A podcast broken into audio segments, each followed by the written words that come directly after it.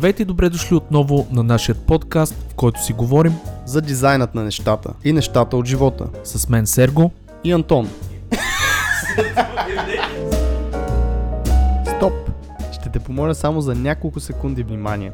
Ако намираш подкастът ни за полезен и интересен, искам да ти разкажа за три начина, които можеш много да ни помогнеш. Първият е да станеш съучастник, като ни подкрепиш в Patreon с една малка месечна сума. Това ни помага да развиваме подкаста, да мечтаем за напред и да инвестираме в бъдещето му. А ти пък ще получиш почетно място на сайта ни, достъп до затворената група в Facebook и месечни срещи с останалите. За повече информация как да станете наш съучастник, потърсете линка в описанието на епизода.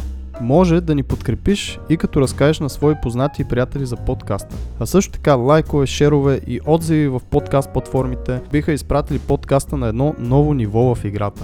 Окей, стига съм досаждал. Това е от мен. Благодаря много и приятно слушане.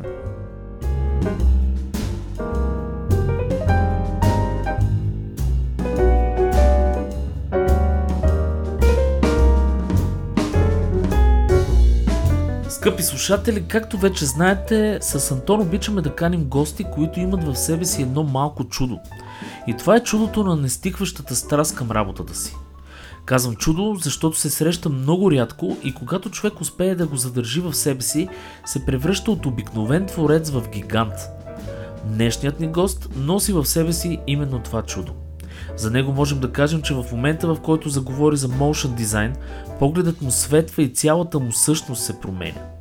В този епизод се надявам да усетите само 5% от това, което ние с Антони Никола усетихме като заряд в разговорът ни с Стефан Сърмабожов, моушен дизайнер от друга планета. Стефан ще ни разкаже за неговият път, ще ни даде много съвети за това как да учим и да се развиваме по-добре. Ще ни разкаже за цената на знанието и нуждата от самообучение и най-вече ще ни мотивира как да стоим винаги креативни и да се докоснем до чудото. Затова наместете се удобно и се потопете в няколко минути зареждащ разговор. С Антон, Стефан и Никола ви желаем приятно слушане. Вие сте с дизайнът на нещата.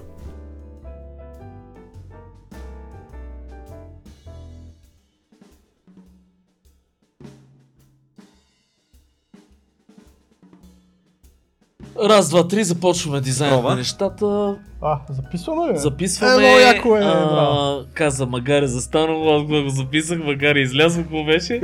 а, дизайн на нещата, епизод 123, Антон Ладжов и Стефан Сърмабожов. А, отново а, сме заедно в студиото, Никола е зад камера, всичко е така работи, мисля, че е без проблеми. Добре. Здравейте, драги слушатели и хора, които ни гледат. А, така. Добре да са ни дошли. Много интересен епизод мисля, че ни чака. С Стефото 23 Да, от някакви местенца го има като юзернейм. Ще си говорим за дронове, за 3D-та, за какво друго, за UI, за някакви такива готини работи. За страшни неща, но преди това да натиснете follow там, камбанки, а, имаме патреонска група, където може да ударите едно рамо, да помогнете, защото този страхотен сетъп е благодарение на патреонците Yes, и на малко Владо по малко Гранчаров, който се ще го споменаваме с добро. вовеки. развиваме. И все пак да кажем здрасти на нашия гост. здрасти, благодаря за поканата. О, ма моля, благодаря, С че дойде. Откъде почваме? С Стефан? Айде да почнем от фамилията. Да, че е интересно. Историята на фамилията, с- защо Сърма Божов? Откъде идва Сърма Божов, братле?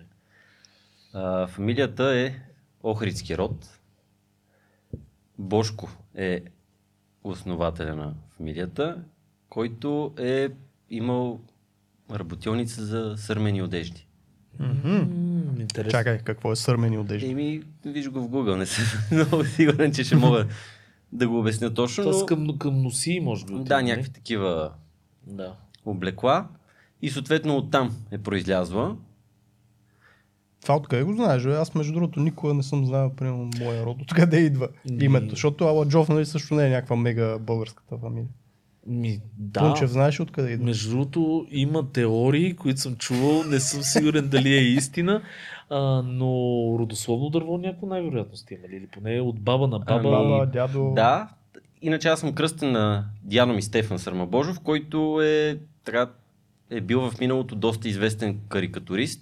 Той е а, правил супер много карикатури за вестници, отделно иллюстрации за книги, логото на Вестник Стършел е правил и така нататък. Смисъл, Супер. Найс. всички тия работи, които сега ги правиме на компютъра, шрифтове, едно друго, той ги е рисувал и ги е буква по буква ги е правил нещата общо Ръчно. взето. Ръчно. Да, Тогава, едно време. Аз, аз между другото показвам на студентите от Софтуни на Стефан Кънчев нещата и там са всичко е правено на ръка и е страшно mind-blowing и mindfuck такъв, като си мислиш, че ти в момента, като влезеш в иллюстратор и правиш някакво символче, драгваш го, променяш, драгваш, променяш.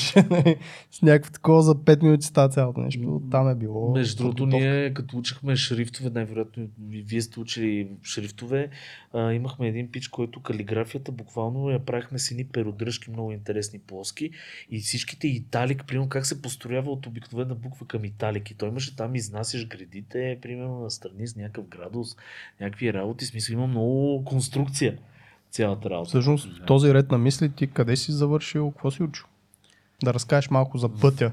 Този ред на мисли, все още нищо не съм завършил. Учил съм Е, в нов поне български... Да, да, средно, със сигурност. Това, нали, ясно става въпрос за... ви- Виж вече после в университет. А, средно съм завършил в Марин Дринов. Трето училище Това с, художествено с ли, или? рисуване, да. Аха. Имаше рисуване. Не мога да кажа, че това ми е много силна страна рисуването. В смисъл, като открих компютъра, тотално каквото и да имаше умря и приключи, защото в други посоки. Прекалено много информации и различни неща, които могат да ти привлекат вниманието да, и да ти събудят интерес да се занимаваш с тях. И съответно, някакси Реши, че, реши, че рисуването по естествен е, път може би отпадна това. Иначе за университет а, тръгнах с надеждата, че ще науча нещо там, ще е супер яко. Убедих се доста бързо, че е доста далеч от истината, за съжаление това. Колко време ти трябваше? Ами, две години ходих редовно. В нов български. В каква в специалност? български компютърни системи, медийни технологии, което тогава, по това време, беше най-близкото до това, което мене ме интересуваше, анимация, ефекти, After Effects и така нататък. Бързо Дали- разбрах, че Че не е твоето. не е това. В Смисъл, караха ни да учиме програмиране на Pascal и някакви Word, Excel Да, и такива таблици да правим, което беше нищо общо с реалността, което аз си представях. В интересните по това време аз вече работех първата ми работа в телевизия и съответно правя някакви неща, дето дали, може не е била някаква голяма телевизия, без значение, но са се излъчвали в ефира и от опита нали, човек най-добре се учи. В следващия момент те карат някакви сухи Паскал. Паскали работи да учиш да четеш глупости и съответно някакви супер базови познания за Photoshop, които аз до ден днешен не съм мега про в тая програма, но дори тогава ги знаех нещата. Тоест те не са ти дали никаква стойност, реално, Абсолютно за никаква която стойност, да, да. да седиш в университет. Дали се е променило това нещо в тази специалност конкретно тогава? Тази специалност, тя не съм сигурен дали съществува още, може би са изменили към някаква друга, която е, може би, по-насочена. Мисля, към... че имаше анимация в Има, да, но според мен сме далеч от истината, за съжаление. Я кажи, има ли смисъл от обучение или няма? Едно време, зависи много от професията. Сега, ако ставаш архитект, едва ли можеш да се научиш от туториали в Е, интернет. не, в нашите сфери по-скоро. Но за тия нашите Дизайн. сфери, за мен е със сигурност, зависи колко си амбициозен, какви са ти целите и доколко ти е интересно. И ако ти е интересно, без значение, може никой да не ти седи на главата, ти ще се научиш, ще намериш начин, ще търсиш сам информацията да стигнеш до нея. Щом аз по това време, когато при колко повече от 10-12 години Беше много сложно. с 2005 информацията. година съм почнал да се интересувам. Тогава никакви туториали, някакви DVD-та, теглиш 4 седмици, някакъв торент, дето има два сидера, за да изтеглиш някакъв туториал, да видиш. Някакви хора по разни форуми ти записват без звук, някакви клипчета да ти покажат нещо, ти си, се чудиш три дена, що не става, липсва ти някакъв плагин. Е, такива неща. В смисъл информацията, въпреки че е било супер трудно да се стигне до нея, ако имаш интерес и си постоянен, намираш ги нещата и се научаваш и от проба грешка, нали, до голяма степен. Аз си спомням, като се опитвах да кодя сайтове тогава, HTML, CSS, нали, първи стъпки. И тогава като цяло беше много по-трудно, нали, дори тази сфера. Между другото, не съм се замислял, че ако в момента а, софтуерите са доста по-лесни, можеш да правиш анимации, прототипи, някакви неща с по 5 клика, тогава бяха много сложни. По същия начин също и езиците за програмиране някакси бяха, все едно друго поколение бяха по-сложни. CSS и HTML тогава беше за да направиш нещо, да го центрираш примерно в страницата, беше голяма галимация и се влизаш в форуми, четеш разни мнения, ти дават, опитваш се нали, да го направиш, пускаш скриншот и връщат и примерно 3 дена се мъчиш с нещо, което сега го няма това. Е, слава богу, защото сега не е нужно младите, примерно, да минат през, по нашите стъпки, нали? Смисъл, Нужно е. да страдат и те. Да, и сега го има момента, че отваряш YouTube и за 5 минути си намери отговора, дето ти Да, трябва, защото все някой друг се е сблъскал с това и е пуснал клипче как се прави въпросното нещо. И другото, което а, сега до каква степен е така или не, не съм много сигурен. А, обаче един вид в университета ти обясняват как трябва всичко да знаеш и да помниш. Докато аз пък не съм точно на това мнение, защото защото трябва да се затормозяваш да помниш неща, които ти трябва два пъти в годината, като можеш да отвориш Google и да видиш как се прави въпросното нещо и да си свършиш работата.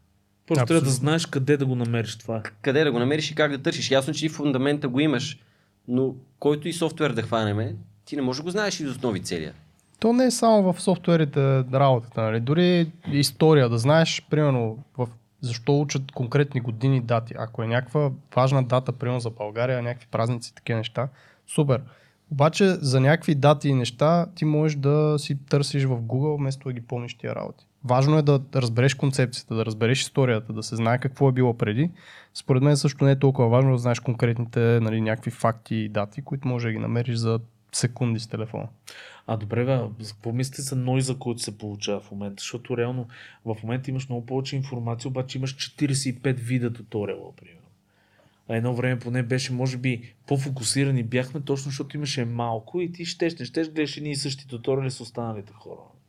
Докато сега, примерно, имаш а, за After Effects, имаш а, 15 произ- производителя на туториали и всеки от тях прави някакви други неща. Имаш индийци, които записват, имаш всеки хора. Примерно, как в днешно време можеш да отсееш кое е важно, кое е готино? Индийците са ми любими на мен всъщност. Ми, всъщност Стефан е записвал преди време някакви туториали, може да, Да. се похвали с това нещо и Да, може би да... Имаше някакъв период, дето съм записал за... Имаше една платформа на Envato. То още се има, Tuts Plus. Да, и там съм цъкал някакви туториали, съм правил през годините. Общо взето, като започнах да ги правя тия туториали, осъзнах до каква степен ги разбирам нещата и ги знам. Колко време, понеже аз погледнах, че така, далечната 2011 или 2013 може би си ги записвал. Да. Тоест ти колко време си занимавал с а, 3D-то, с мисля, че Cinema 4D, преди да почнеш да ги записваш? Ами, общо взето 2007 съм стартирал да работя Mm-hmm. това, което го прави до ден днешен, общо взето с After Effects ми е основното нещо, което се занимавам, motion дизайн и така нататък. А, съответно, 2011, както може да се сетиш, не са чак толкова много години, пък и какъв опит толкова да съм натрупал. Тогава за тебе всичко е супер ново. Искаш да пробваш всичко, да видиш какви са възможностите на програмата. Те непрекъснато нови версии изкарват и така нататък. Опита не ми е бил голям, но пък а, нещо, което вече ми липсва, може би, тогава имах интереса просто е така да отворя програмата и да фана някакъв ефект и да почна да експериментирам и да цъкам и да видя какво ще се получи накрая. И- Тоест ти си сел- self-taught, както ги наричат. да, и, изобщо и голяма част от тия туториали са просто виждам нещо. Основното е било това, виждам нещо в Юм, някаква лого анимация, нещо и си казвам, как ли се го направи това? Аз мога ли да пробвам да докарам някакъв близък резултат до това съзнанието и уменията, които имам аз? И почвам да цъкам, да търся, да виждам как се случват нещата. Съответно, стигам до някакъв край резултат, който няма нищо общо с това, което те са направили, но горе-долу съм открил, научил съм някакви неща и си казвам, това е готино, може би хората си изкефят да го споделя с тях, да Мгм. запишеш някакъв туториал. Яко. Аз клоня към това, нали, че също видях, че не си, примерно както хората си мислят, трябва да си 10 години в тази професия, за да записваш някакви видеа, туториали или да учиш или да обучаш. Което не е така, защото нали, той за теб това може би е било полезно, може би ти може да споделиш, но когато преподаваш, всъщност ти научаваш повече и някакви хора, които са доста прямо по-назад, биха научили нещо. Тоест е малко win-win-win ситуацията. Да, ами специално за записването на туториалите, момента е там, че ти знаеш как се случват някакви неща в програмата и как работи тя, обаче не винаги можеш да обясниш защо и точно какво се случва в бекграунда и така нататък. И тръгваш да запишеш някакъв туториал, аз викам, е, това ще го запиша, аз го знам как се прави, то плагин съм го разцъквал сума ти време. Тръгвам да записвам и да обясна някаква стъпка и, и защото тук еди какво си се случва и си викам, човек, аз Стоп и ререкорд. Стоп. Спираш го туториала, обясняваш си за себе си за един-два дена какво се случва точно и защо така се получават нещата и пак записваш, защото ти ако не можеш да го обясниш на другите, показателно, че и ти самия не го разбираш 100%. А и много хора подценяват това, че като учиш някакви неща машинално, те ти се набиват в подсъзнанието, примерно. Знаеш тази клавишна комбинация, ама пък като трябва наистина да го предадеш това нещо и удриш на камък, защото реално погледнато толкова си работил, толкова, че то ти е станало второ аз. Аз, примерно, имам, а, имах такъв, абсолютно същия случай имах, с трябваше да показвам на някой от стажантите ли беше, нещо трябваше да му покаже и сядам на компютъра с увереността, че тотално ще му предам някакви уникални знания и умения. Ще се кланя При направо. което, при това. което те са променили всъщност в Adobe са бяха променили нещо, сега вече не си спомням какво, бях, почувствах се супер зле, защото тръгнах да го търся, аз не знам къде е по менюто това нещо. Аз съм свикнал да е с някаква клавишна комбинация. Беше голямо дърво. А, но е хубаво, според мен е хубаво, специално за софтуер, това, което каза е много ценно, че хората трябва да разцъкват, защото ни учихме така едно време софтуер. Примерно, а, Photoshop, аз съм почнал още от 3.0, мисля, че беше, или някакъв черно-бял беше, не знам какъв беше този Photoshop. Го учих по същия начин. Натискам, то нямаше откъде да го учиш. Натискаш някакво бутонче, правиш нещо и запомняш сега, това е ласото. После еди какво си. А, но това е по-бавният според мен начин за учене. Безспорно е по-бавния, да. То- Като...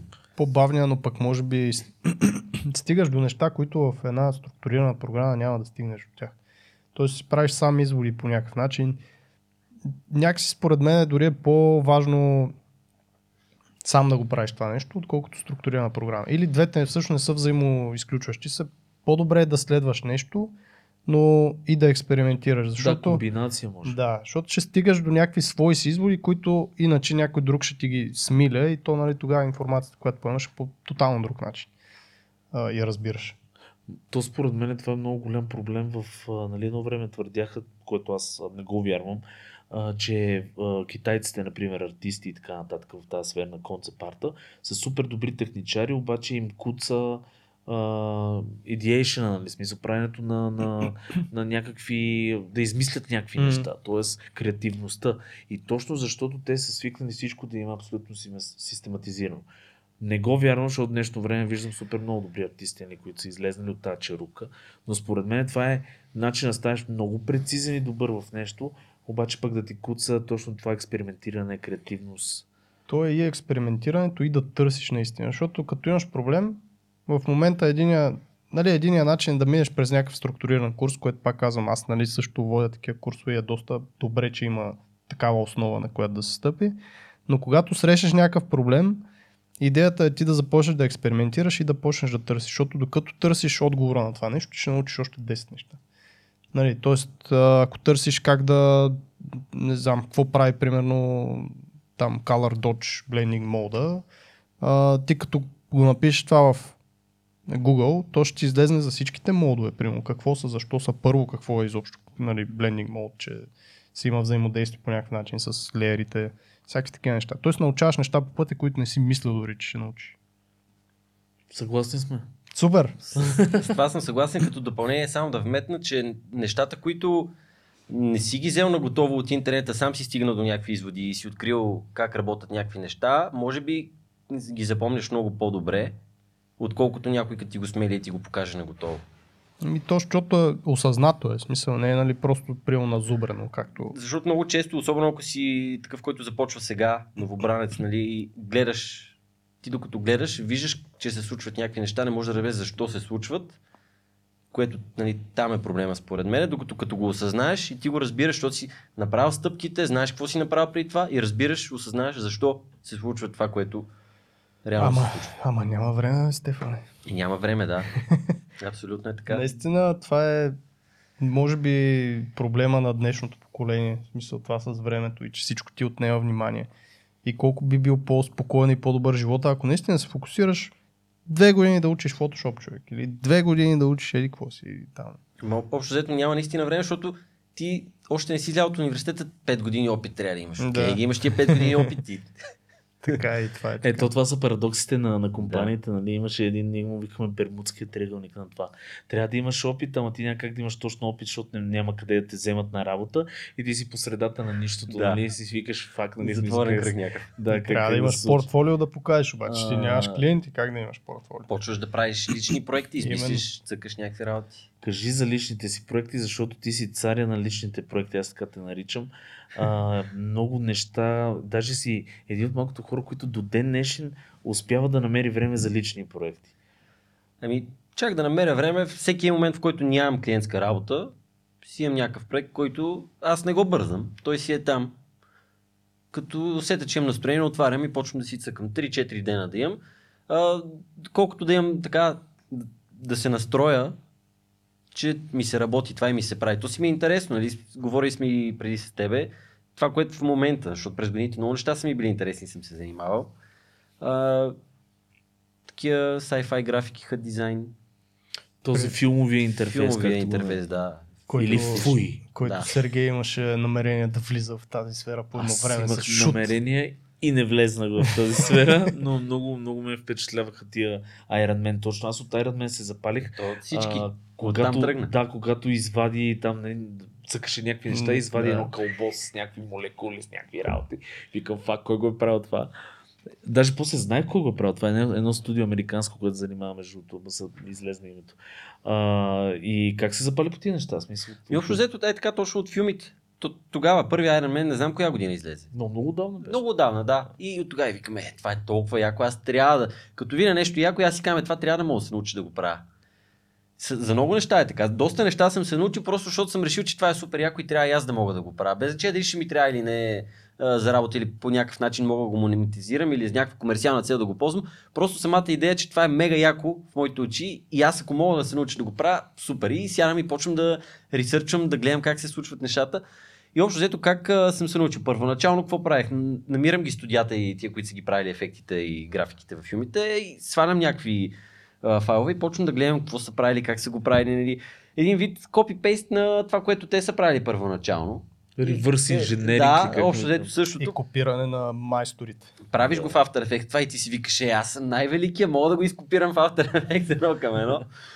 Нали, отне някакво време, първоначално нещата, които съм правил, са били базирани на знания, които имам и горе-долу мен това ме ограничава. Аз а, знам как се работи с тия инструменти, с тях мога да направя това, сядам и го правя. Нали, с времето, съответно, като си видя някои от първите неща, такива дет съм правил и то да ме е срам да ги покажа, да, нали, абсолютен фейспалм.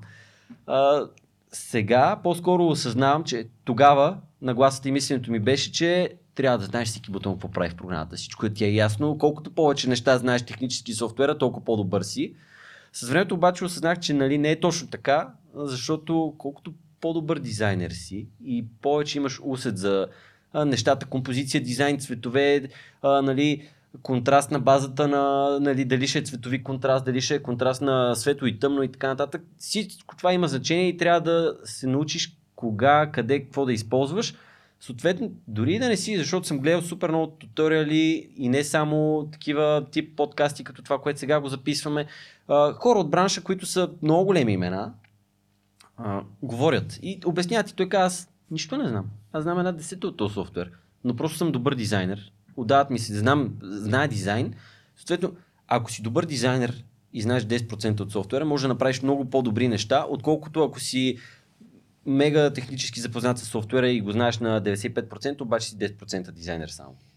Аз мисля, че и повечето дизайнери ползват максимум примерно 5%, 10% от софтуерите anyways. Това е нещо, което ако тръгна примерно да правя курс за Photoshop, аз няма да почна както всички почват с всеки инструмент от лентата, какво е, защо. Аз ще кажа кои са най-често за моята примерно сфера, кои са най-често използваните инструменти и толкова, защото няма много файда да се учат нали, целият набор от а, Photoshop или някоя 3D програма, поне според мен, когато ти ще използваш 5-10%, за да си вършиш 90% от работа.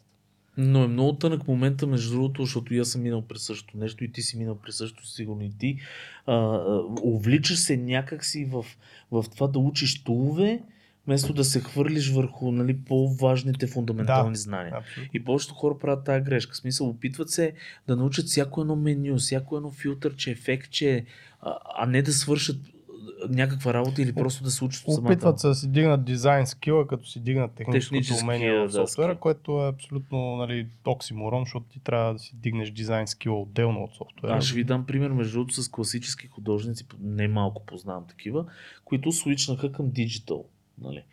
И при тях до момента, в който научат нали, базовите умения да просто да си мачнат четките, да знаят как да се смесват стоят такива неща, в един момент почват да правят много по-добри неща от дигитални художници, които никога не са учили фундамент. Мгм. С, говориме, нали, анатомия. Се логика, лечи, лечи, лечат си гре- грешките. Тоест, фундамента е много по-силен и туловете идват, нали, избираш си какво да направиш и много по-лесно мога да научиш някакъв тул. Така е.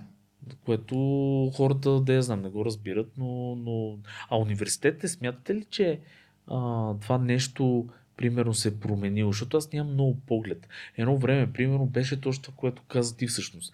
А, почва се с а, лентата в ляво, после лентата отгоре, после вютата и ти имаш два часа, в което ти обясняват а, примерно четирите вюта в 3D Max.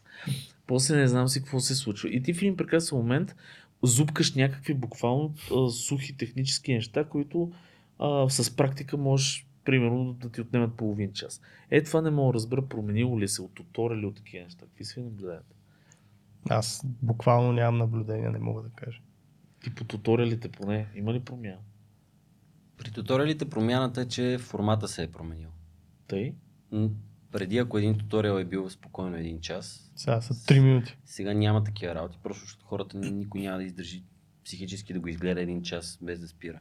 Сега идеята е да е късо и лесно смилаемо и другото, което, че това дори и от опита. Като видиш някаква задача или нещо, което ти предстои да направиш и ти си кажеш, леле, това е толкова много работа, аз как ще успея да се справя въобще с това нещо.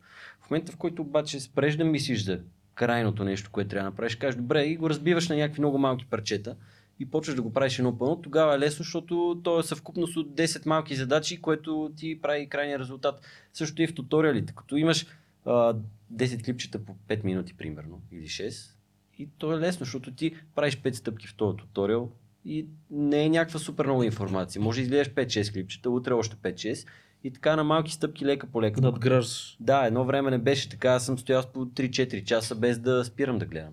Едно време бяха, както ти каза, DVD-та, нали? Все едно Да. три филма гледаш, защото са записани на И 4 се измори DVD. от гледане. Да. Приори как кажеш, аз трябва да седем да направиш. Не, не. Но сега наистина и курсовете, между другото, като се загледаш там в Udemy, Skillshare и така нататък, те са по 2-3 минути буквално, нали, в смисъл курсовете, как им се вика тия Чаптери. чаптерите вътре са, благодаря ти глас зад камера, който не се вижда. Благодаря ти глас. да. А, са по 2-3-5 минути, нали, което е... Ами, значи ето, смисъл на станало е по-ефективно. Аз Ми, виждам. те пак- По-ефективно, по-насочено. Въпросът ти беше обаче наистина дали минават през абсолютно всичко, което а, според мен няма много смисъл. По-скоро наблягали се на важното или продължава да, да, се, да се правят нали, такива туториали, които са общо обхватни, които не ти дават всъщност много стойност. Това ми беше. Всъщност това връща към твоя въпрос нали, с а, океана от информация и съм сигурен, че ги има и двете. Просто как наистина да попаднеш на този, който е, така ти показва по-практичните неща и нещата, които ще ти трябват всъщност, а да не, забиеш, да не забиеш в то, който ще ти обясни всичко и ще ти загуби времето. Тук вече е тънкият момент да си подбираме нещата, които гледаме. И вие как си, примерно, си подбирате върху какво да се, от какво да се влияете и какво да гледате. Но то това общо взето с времето се изгражда. Ти като си почнал от преди сума ти години да гледаш туториали, общо взето имаш някаква доста сериозна база за сравнения. И съответно много бързо, а и след като имаш опит, важно е да имаш и опит, нали? Не говорим за някакви бигинер туториали А, Б, нали, да ти показват а, менюта и така нататък. Как се създава файл в Photoshop? Да, Стъпка точно. едно, отидете на файл. В момента, в който ти имаш някакъв опит, буквално за две минути и половина, гледайки някакъв туториал, виждайки най-малко подхода, какви инструменти, как ги комбинира нещата, веднага може да разбереш този човек дали може да ти даде наистина някаква стойност или не и дали е някакво мега про в тази сфера или не. Съответно аз наскоро попаднах на някакъв YouTube канал, дето пич направо ми изчупи главата с някакви похвати и ефекти в After Effects, които са мега рядко използвани, но той ги комбинира по такъв начин, че крайният резултат се хваща за главата. Тоест, Значи търсим да ни щупат главата. Това е мерило. общо взето. А пък а, по темата за университетите, това, което мисля, че никога няма как да бъде окей, е, че първо се предава с едно темпо, което е една идея по-бавно. Тоест, хората схващат по различен начин. Един човек му трябва 10 пъти да му се обясни нещо, друг от втория път го е разбрал. Нали, ако гори в това и му е интересно, той го от първия път го разбира и го зацепва и е готов да продължи още напред. И т.е. така се забавя общото развитие на всички, заради, защото няма как да са универсални. Цялата група. Да, цялата не група. се точно. Аз около друго ще ти кажа. Според мен дори не идва от това кой колко бавно схваща. а По-скоро те си имат една програма, една стара структура, в която сме свикнали да учиме. Нали. Там 5 дена в седмицата, по 8 часа си в университет или където и да е. Преподаватели трябва да го запълнят цялото това време в продължение на една година. И аз, понеже съм бил от другата страна и съм правил курс примерно за софтуни и знам, като ти сложат нали, горе-долу рамки на часовете, понякога колко е трудно да разтегляш лукуми и да се опитваш да намериш полезни неща, които да вкараш, Така е, за да да. запълниш това време. И според мен част от тази, нали, вече стандартната, стандартния начин на обучение, проблемът идва от това, че ти наистина трябва да запълниш някакво време, да го разтеглиш цялото това нещо за една година или половин там, един семестър, половин година, вместо да го самаризираш, да го сгъстиш, да го стискаш, да изтискаш само важните неща, които трябва да знаят хората и да им го излееш за 2-3-5 седмици. Е, ма тук не съм се съгласен, защото имаш все пак и друг фактор. Имаш фактора, че тия хора трябва да се учат на дисциплина. Тоест, ако ти им го разпокъсаш, те затова се прави това нещо, за да може в един семестър те регулярно да знаят консистентно, че ще учат това, примерно всяка сряда по 3 часа. И това нещо им надгражда и се учат и на дисциплина. А ако навсякъде е едно сбито такова, малко ще стане някакъв, някакво хаотично, ще ми звучи, ще стане. Ти отиваш тук, да ти нещо, после отиваш там, да ти нещо и ти всъщност не се учиш на тази дисциплина, която е много важна. Да сядаш всеки ден в по 4 часа и да седиш на компютъра и да правиш някакво. Не, аз имам пред това нещо да не става примерно цял семестър, а да става два месеца. Иначе Тоест пак по- всяка по- сряда по да. 3 часа ще си ходиш, нали, да си го Така, правиш да. това нещо, но те трябва да запълнат цял семестър. Другата логика, която за мен е, че по-добре да има повече практическа част, по-малко теоретична. Задължително. Тоест, Задължително. това, което кажеш, за да се избегне момента с разтеглянето на лукуми, по-добре направи го по-късо, по-збито, есенцията и останалата част, нека е практика, нека хората цъкат, нека се учат от грешките си, да имаш време на всеки един персонално да му обърнеш внимание за някакви чуденки въпроси, дето има този човек и съответно, според мен, това ще е по-добрия подход. Затова какво правихме ние? БГ Уни, workshopи. Имахме А, колко? Един ден теория, един е, ден, не, два да, дена практика. Да, и два дена практика. Въпросът е, че а, примерно а, това много ме кефи да се хвърлиш в дълбокото. Какво означава това? Да, точно да, да, не, да се хвърлиш директно в практическите а, неща. Да правиш, примерно, не знаеш 3D в момента, обаче имаш задача, която ти е свързана с някакво 3D. Ресърчваш, учиш това, което ти трябва, вкарваш го и да си по-project oriented. Това е много важно според мен, да си ориентиран към проекта, а не към а, теорията, не към, а, примерно, самата, как, как се израза, да към, а, помогни ми, бе.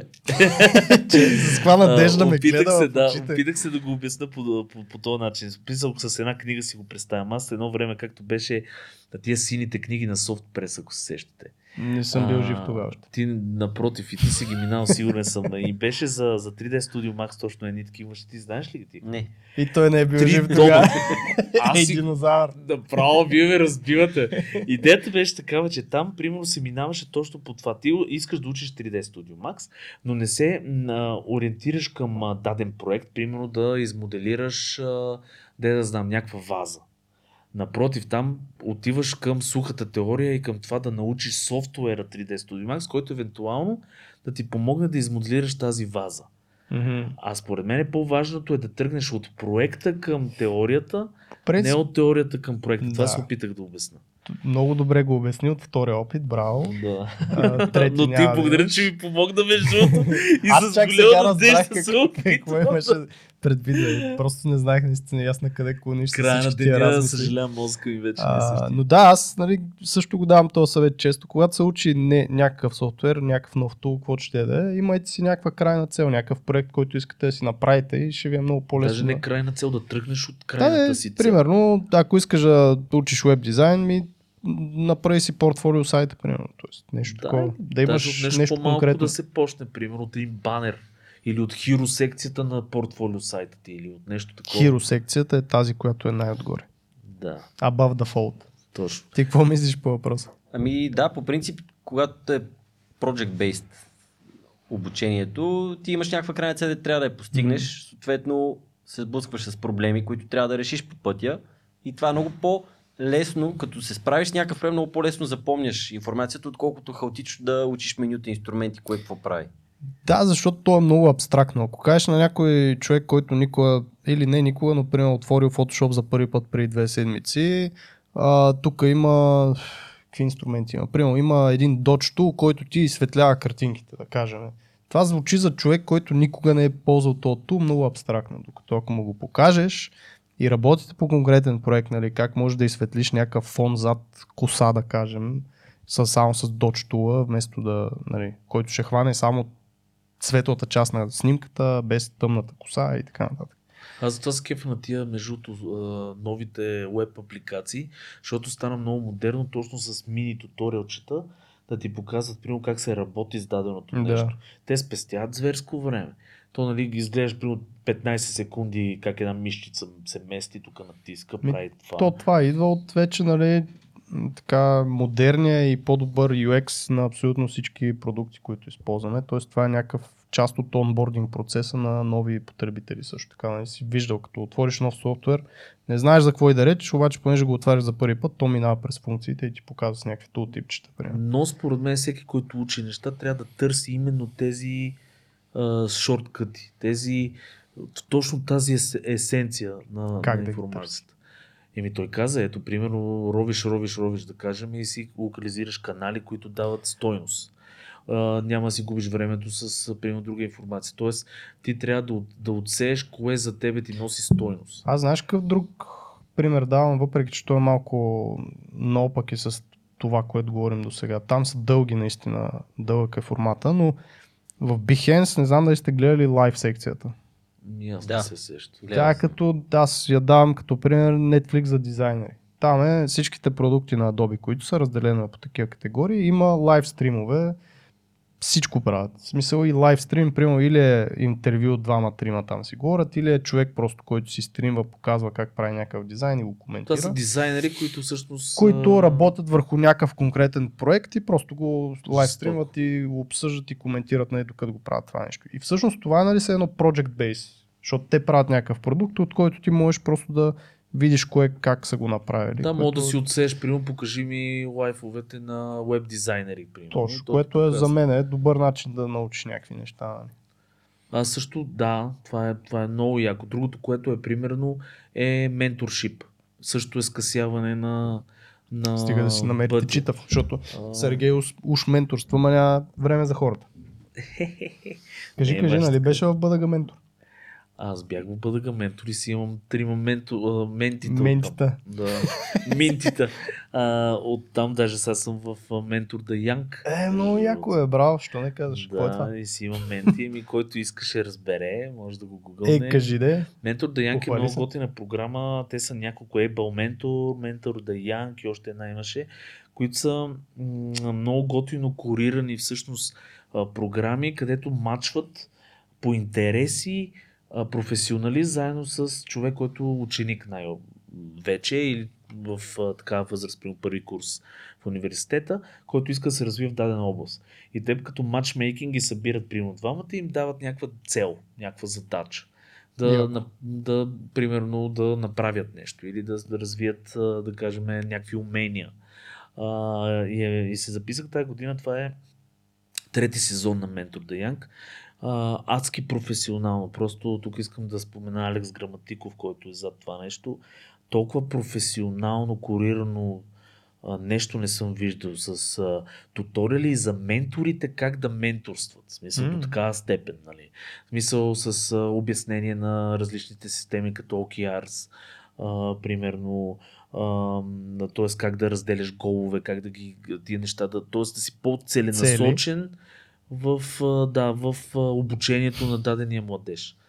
А, и към младежа съответно. Много ми харесва, примерно младежа беше записал видео, с което се представя видео към мен. Мгм. Такова, много персонално, много готино. Абе, направено е много, и за двете страни е направено страхотно. Страшни професионалисти има вътре и много сериозни бизнесмени даже видях в а, в това, този формат. Супер, т.е. Предполагам има и други дизайнери. Дизайнери имаше, имаше в различни сфери. Даже мисля, че строителен предприемач видях вътре, а, инженери видях, а, а, human resource, такива хора, които са по-големи фирми. От SAP, един от лидовете беше, техническия лид беше там в тази програма. Но, но ме, ме, ме кефи, че се грижне това малко отстрани, така отидохме на обучението. А, Някъде но ме там ме на кефи, да, ме ме кефи, че в България вече почнаха да имат да, да спонсорират такива програми и, и да се участват в такива програми. По наше време това много липсваше. И аз затова го подхвърлям, че ако имаш ментор, според мен той може толкова да ти скъси този път на обучение а, и да те насочи. Нали? Защото всъщност цялата работа е някой да даде посок. При мен едно време беше едно топче си, дето се удря по всеки. Да и аз не знам къде отивам. Хода там, хода.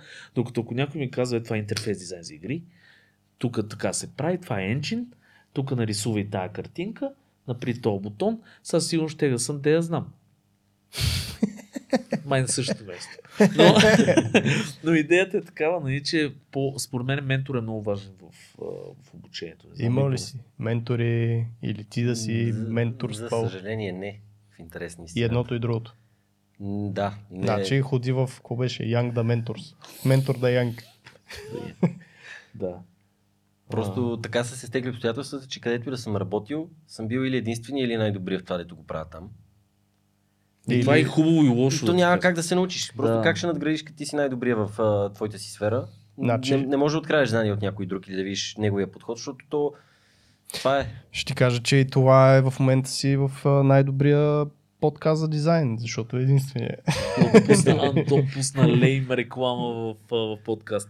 А съгласен с теб, но това ху... ти го каза и хубаво и лошо. Има и хубава страна това нещо, защото когато си а, все пак в такава сфера си се чувстваш, малко самочувствието се дига и малко или много а, си човека, който всички разчитат на него, което е много готино в, да, си- Абе, да си този Стига човек. да попаднеш на място, дето се кефат на каквото зависи и да къде правиш. работиш. Защото аз съм имал и двете ситуации. Да, когато Да. наистина се кефят и ти дават нали, вод на доверие като единствен дизайнер, дори да не правиш някакви мега яките неща, защото ние нали, предния епизод си говорихме за това как много често дизайнерите правят дизайн за другите дизайнери. Тоест, все едно Да. ще го показват после в портфолиото си и какво ще кажат другите. А, докато има много хора и клиенти, които биха се изкефили на нещо, което нали, друг дизайнер не би се изкефил. И ако ти се кевят, наистина, тогава е много яка работа. Защото каквото и да направиш, си, нали, чил ти е, имаш свободата да си правиш каквото искаш. Продължаваме записа. Штрак, тук що сота джиите разбиха вратата и влезнаха Значи- и опандизиха Сергей, защото всъщност Да. това не е негови офис, се оказа. На, не, аз искам да кажа какво случи и продължаваме с а, интелектуалната Я тема кажи. за обучението и Стефан да се представи с неговите супер невероятни неща. Но в нашия офис имаме един борт, в който всяко студио трябва да маркира дали си е тръгнало. Защото иначе няма как да се следиме в цялата сграда, кой си е тръгнал. И някой от моите хора е решил, че сме си всички са си тръгнали и ги е маркирал и някой е пуснал алармата и сега чакаме нинджите да ни разбият. Аз. Да. Та, да се върнем на Стефане, на тебе. До момента разнищихме образованието. Сега аз обаче искам да питам нещо друго. Ти реално откъде имаш това, тая художествена изконна нагласа? Вкъщи ли сте художници вашите? Откъде тръгва това изобщо влечение към дизайн и към рисуване? Това ми е любим въпрос. Да, освен е бил- който разбрахме, нали, че е бил художник. Да, ми. Не знам, може би някакво стечение на обстоятелствата, просто нещо като ти е интересно и дълбаеш в тази посока и се занимаваш и колкото повече пък цъкаш и правиш някакви неща, виждаш, че почват да се получават нещата, съответно това те надъхва още повече и продължаваш да цъкаш, още повече се случват нещата, почват някакви хора да ти се кефат на работата, като споделяш онлайн. Ма това е когато стигаш онлайн. Аз те питам за друго. Как е изобщо тръгнал от примерно от художественото училище? Как, как, защо не беше музикално, Който разбираш? записа на... И как общо взето, няколко са факторите, въобще да се ориентирам в тази сфера с видео и такива работи. Едното нещо беше с един съученик, който и до днес днешен си поддържаме връзка. А, той сега се занимава с веб и тогава, общо взето, Хубав човек. Да. Не го познавам, но е хубав човек. а, тогава нещата тръгнаха, супер много се кефихме да снимаме някакви работи. Бяхме фанали някакъв а, фотоапарат сапонер, където снима видео, което за това време си беше вау, нали? И снимахме някакви клипчета в училище, пълните тъпоти, правихме пародии на някакви филми, всякакви глупости, общо взето виеш някакъв ефект и се опитваш да го пресъздадеш. То е супер лейм и зле, нали? Но общо взето това събуди някакъв интерес, сглобяваш някакви кадри по, в ритъма по някаква музика там и тя съм, вау, това е супер яко, трябва да се научи и почваш да учи Sony Vegas 3 тогава и така. А пък а, другото, което повече ме запали по видеоефектите, а, един друг приятел, дето пак от детството се познаваме, той пък фотограф е сега. А, той беше някакъв про играч на StarCraft тогава. И съответно покрай него някакви филмчета с, някакви топ моменти на най-добрите света. Примерно как супер някакви такива моменти, хайлайтс видео, сглобено, монтирано с някакви ефекти пак по музика. И аз си викам, е, това е много яко, трябва и той дай да направим и на мене такова видео. И съответно оттам тръгна някакъв интерес и гледаш, да, като изтече видеото в надписите накрая какъв софтуер е ползвал и виж, че After Effects се ползва и викаш, а, то After Effects много яки ефекти прави, трябва да го науча. Виж откъде е тръгнал, аз никога не се да гледам, примерно, От тогава, защото виж, клипчетата с Sony Vegas, дед ги беха правили, не стават. Яко, ама не баш, нали? С After Effects са много сериозни ефекти. Ти си, е, това е next level, трябва да се учи и почваш да теглиш там да гледаш. Имаш и някакви форуми, комюнитита такива, дето хората споделяха как е направил ефекта на интрото, някакъв там White Race, дет минават по надписа, дето е супер бейсик и такова вече в последствие и плагини има за това даже, но тогава е вау и ти се учиш и цъкаш. Общо взето оттам ми се появи този интерес да се уча на това. Едно цяло лято 2006 година, помня до ден днешен, няма го забравя, съм прекарал всеки ден туториали по минимум 6 часа. Вау. Туториали, гледане, четене, сблъскваш се с някакъв време, както Антон каза, влизаш във форума, пишеш. човек, 2006-та. Да, как Брат, ста... ти знаеш, че аз имах точно същото лято, точно тази година. Момчета 2006-та, абсолютно аз. момент изглежда. Кой, кой набор си? 8-8. Колкото мене горе-долу, нека Да. динозавъра тук. Но... Аз съм, аз съм 9-0, имах същото лято. Всеки е да имал такъв, а, такъв период. Аз също имах един период да се бях затворил вкъщи, такъв само на вода, изпарения и Не ви ли липсва, бе? Не. Що? липсва. На мен ми липсва. На тебе липсва. Толкова да ти е яко нещо, че цяло лято да не е. Да, в смисъл Липсва, страстта към това. Може би малко липсва. Сега не е чак така, сега до голяма степен, особено клиентска работа, повечето проекти, специално за България, сега имаме опити и с чужбина, там е малко по-различно. В България нивото, което се изисква е, средното ниво, което се иска е доста ниско. Съответно, пък е много лесно, ако си малко над средното, да изпъкнеш по-лесно и М. да, нали, защото знаеш идея Конкуренция повече. няма, няма много конкуренция. Няма много конкуренция, момента. Което е, както казахме и за това да си сам дизайнер в екип, нали? И плюс и минус. 50 на 50 от една страна изпъкваш повече, от друга страна няма какво да те пушва да се развиеш и да станеш по-добър. А и пък от много другите- зависи какъв човек си. Много Защото има хора, които искат чалендж, има такива, които не, им трябва малко по-чил живот. Аз смятам, че съм по-скоро от хората, които колкото и да мога, винаги ще искам повече, не мога и да. Аз Да. май съм от по-мързеливите. Това няма го коментирам. Въпрос, въпросът е да, различни са хората, но според мен колкото като ставаш професионалист, колкото повече ставаш професионалист, в един момент ставаш малко циник. Тоест почва да пренебрегваш вече тия неща, почваш вече да, да не изпитваш удоволствие от тия неща, Е, някак интереса малко се модерира, става не, толкова, не ти е толкова интересно. А, вече повече го анализираш, нали, смисъл, гледаш го малко едно студено. Абе, като психопатия е.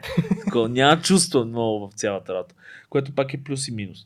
А, но връщам се на това, дед попита липсва ли, липсва. За, в крайна сметка, аз съм ставал, не знам, вие имали ли сте го това, ставал съм посред нощ с някаква идея в главата, събуждам се и ставам и почвам нещо да правя. Нали? Дали съм го Да. рисувал, дали съм го скетчвал.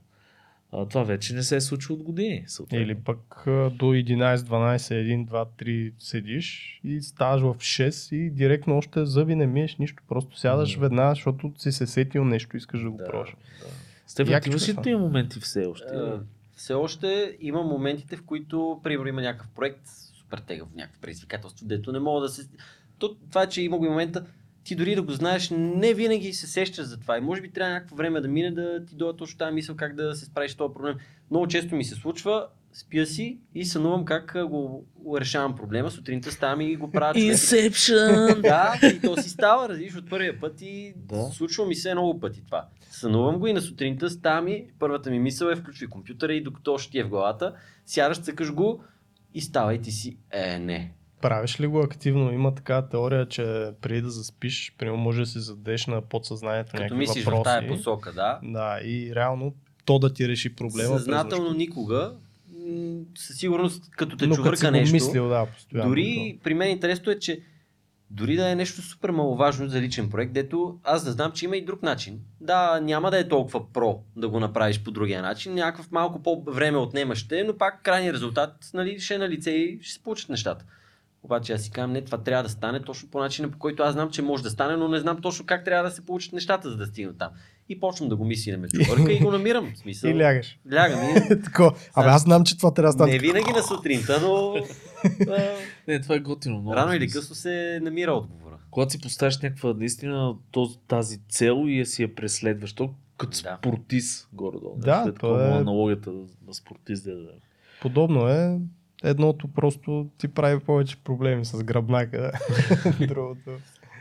Но като цяло, като излезнеш от лупа, независимо спиш или там какво правиш, но като излезнеш от тази цялата ситуация, наистина нещата си идват по някое време. Защото аз, примерно в фитнеса или като ходя, или като нали, има такъв а, момент под душа, който ти идват идеи. Наистина, ако забиеш в нещо прекалено дълго време, е по-добре просто малко да го оставиш и нещата си стават. Да си олегне. Да, защото- да, Да. да го спиш. Бърнаутваш в някакъв момент и колкото ти да го мислиш, няма го измислиш. По-скоро, като виеш, че не става, остави го. След два дена ще се върнеш, понеделник, примерно, и с свежа сила. Ми то това го има, между от художниците още едно време са го правили точно това, да, не, да си оставиш рисунката или картината, да, да отспи, това с един-два дена, три и рефрешваш. Това сега го правят с сабатикали обикновено го правят. В смисъл 2-3-5 дни, някакъв пълен релакс в планината. То това, между другото, е голям майнфак с рисунката. Защото си лягаш с идеята, а, колко е яка, ставаш на другия ден, бати грозотията. Е, да, да погледнеш с друго око. В дизайна е също нещо. Аз съм го правил и с дизайн неща. Дизайнваш си нещо, кажеш, толкова съм ексайтнат, супер съм яко. добър, А колко съм добър, лягаш на сутринта и, и, и, и колко го Искаш да прережеш вените. Да. А, Има такъв момент. А, не знам, аз, нали знаеш, че съм така от по-депресивните типове в Да, ние дизайна. Антон сме се разделили, защото той леко отива към по-депресивните, така по- по-се впечатлява. Аз обичам да съм- си помисля за живота, така да го кажа. Да, а, да, което не е лошо. Ти е от кои си? И не бих казал, че... По средата. По-скоро... От Антон? Или Не. отбор Антон, или отбор Сергей? По-скоро от по-добър. знам, знам, аз Е. така знам, да сме работили с тебе, знам много добре как ги апрочваш нещата. По принцип това е по-хелти майндсет. Че нещата винаги нали, са окей и всичко е 6 и не трябва да се Да, обаче си съмняваш. много близко, в, ако си там, но аз съм ги имал и двата периода в интерес на истината и пребървал съм и След това и са- открих коката. е транквилантите и гъбите. А, не, обаче, а, нали, сега съм вече по-зен. И двете си имат плюсови и минуси. В един момент, когато си много зен, пък не се пушваш толкова. Защото в другото, нали, смисъл този страх, че няма да стане или пък... Е, а, винаги го има. Да, го имаш и се опитваш да си там. Дори Ама- да е 5%, но все го има някакво леко съмнение, ще се справя ли. Ма ти, знам ти не се пушваш, защото в крайна сметка в края на деня нищо няма никакво значение, брат. Добре. И всяка, всяка минута е крачка към гроба. Да, това е, Доста философски. това е сарказма на Антон. Да се върнем все пак на нашия гост Стефан. Сърма Божов. Сърма Боже. Стефане, а, страстта към фотографията. Това е нещо друго, което много ме кефи в тебе. Дронове ли са? Ти много снимаш човек. И много такива готини лендскейпи съм гледал от, от това, което нали, си публикувал. А, това откъде пък се зароди? И, и това, това помага ли ти на, на, примерно, на After Effects нещата? Преплитат ли си или ти е тотална страст, дет няма нищо общо? По-скоро бих казал, че няма нищо общо. Не е с някаква цел да снимам. Едно време, като съм започвал, докато се учиш с нещо ново, специално фотографията, нали, пробваш си абсолютно всичко, каквото можеш да пробваш, макрота, HDR, пейзажи, портрети. Общо за да видиш кое твоето да се ориентираш. Тогава текстури съм си снимал да си използвам за някакви неща. Деца ми трябвали, нали, в последствие вече интернет е толкова залян от дори някакви безплатни ресурси, така че това, които ги правят със сигурност много по-добре от мене, така че от, отпада. Това просто ме кефи. Кефи ме да снимам пейзажи, пейзажната фотография се оказа, че е моето нещо. Кефи ме да виждам някакви уникални гледки, да ги хващам в някакви много уникални моменти, светлина, облаци, някакво слънце там на залез да е, е такива неща. И общо взето, нали, като си в тази сфера, трябва да разбираш и от видео. С After Effects правиш някакви motion графики, видео, да снимаш видео там едно друго. Купих си някакъв фотоапарат преди години. Почнах да се уча да снимам. Съответно, учейки се, откриваш много неща и те се нарежда пъзела лека по лека парчетата, нали, защото те се припокриват много от нещата. И съответно, в последствие пък открих дроновете 2015 година. Горе-долу в О, началото. ти си в зората Горе-долу в началото, да. Първия читав дрон DJI там, дето бяха изкарали. И аз викам, о, това взимам го край. Нали? Взех го и от тогава мега зарибявката. Сума ти дронове съм сменил, нали, не защото съм ги крашнал или съм нещо е станало, просто нови модели, апдейтваш, нали. Камерите супер много се подобриха, батериите издържат супер много, възможностите са много големи вече и съответно този инструмент почти не те ограничава. Може да снимаш дълги експозиции от въздуха по няколко секунди без проблем. И съответно това пък ти дава някаква мега креативна свобода да реализираш някакви идеи, дето във времето си искал да ги направиш. Аз първоначално, това, което много ме зариби по пейзажната фотография е таймлапс. Снимането на таймлапс и съответно имаше някакъв период, дето бях попаднал в Vimeo на таймлапси, които сега като ги гледам са ми, какви са тия таймлапси? М, Обаче тогава са ме впечатлили мега много.